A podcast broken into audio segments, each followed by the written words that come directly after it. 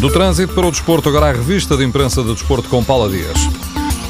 É a mão de Deus? Não, é a mão de Tonel que ganha esta manhã todo o protagonismo. Foi o momento do jogo em Alvalade que resultou num penalti e no golo que deu a vitória ao Sporting. O jornal O Jogo escreve que Tonel deu uma mão que salvou o Leão já nos descontos. O Record refere que foi a mão que derrubou o muro do Belenenses e acaba por ser um duro castigo para a excelente organização da equipa de Belém e lisonjeiro perante as soluções ofensivas que o Sporting mostrou ter.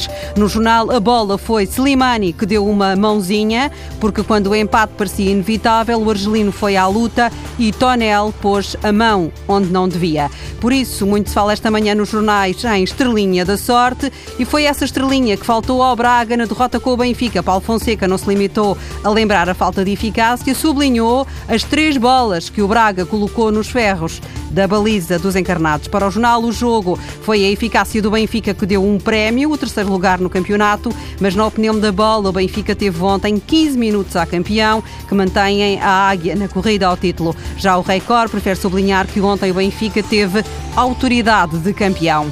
Salvador González Voro, como é conhecido, é por agora treinador do Valência. Enquanto o clube não encontra um substituto para Nuno Espírito Santo, o assunto, conta o diário Super Deporte, está nas mãos da presidente do clube, Lai Un-chan mantém a liderança neste processo, com a certeza que ela já deixou. O novo treinador tem de ter uma liderança no balneário e novas ideias para a equipa. Outra condição, não ter qualquer vínculo ao empresário, Jorge Mendes.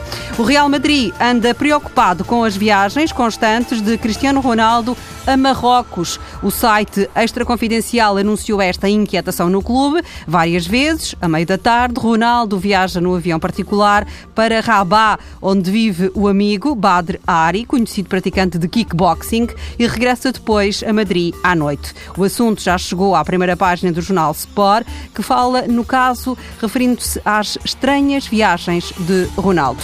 Numa discussão eterna, Ronaldo Messi, o argentino, foi eleito ontem o melhor jogador na Liga Espanhola da época passada, mas nesta gala, Cristiano Ronaldo foi escolhido como o melhor na votação dos adeptos. O AS diz que o português é o jogador mais querido. Paulo Dias, com a revista de imprensa de Desporto.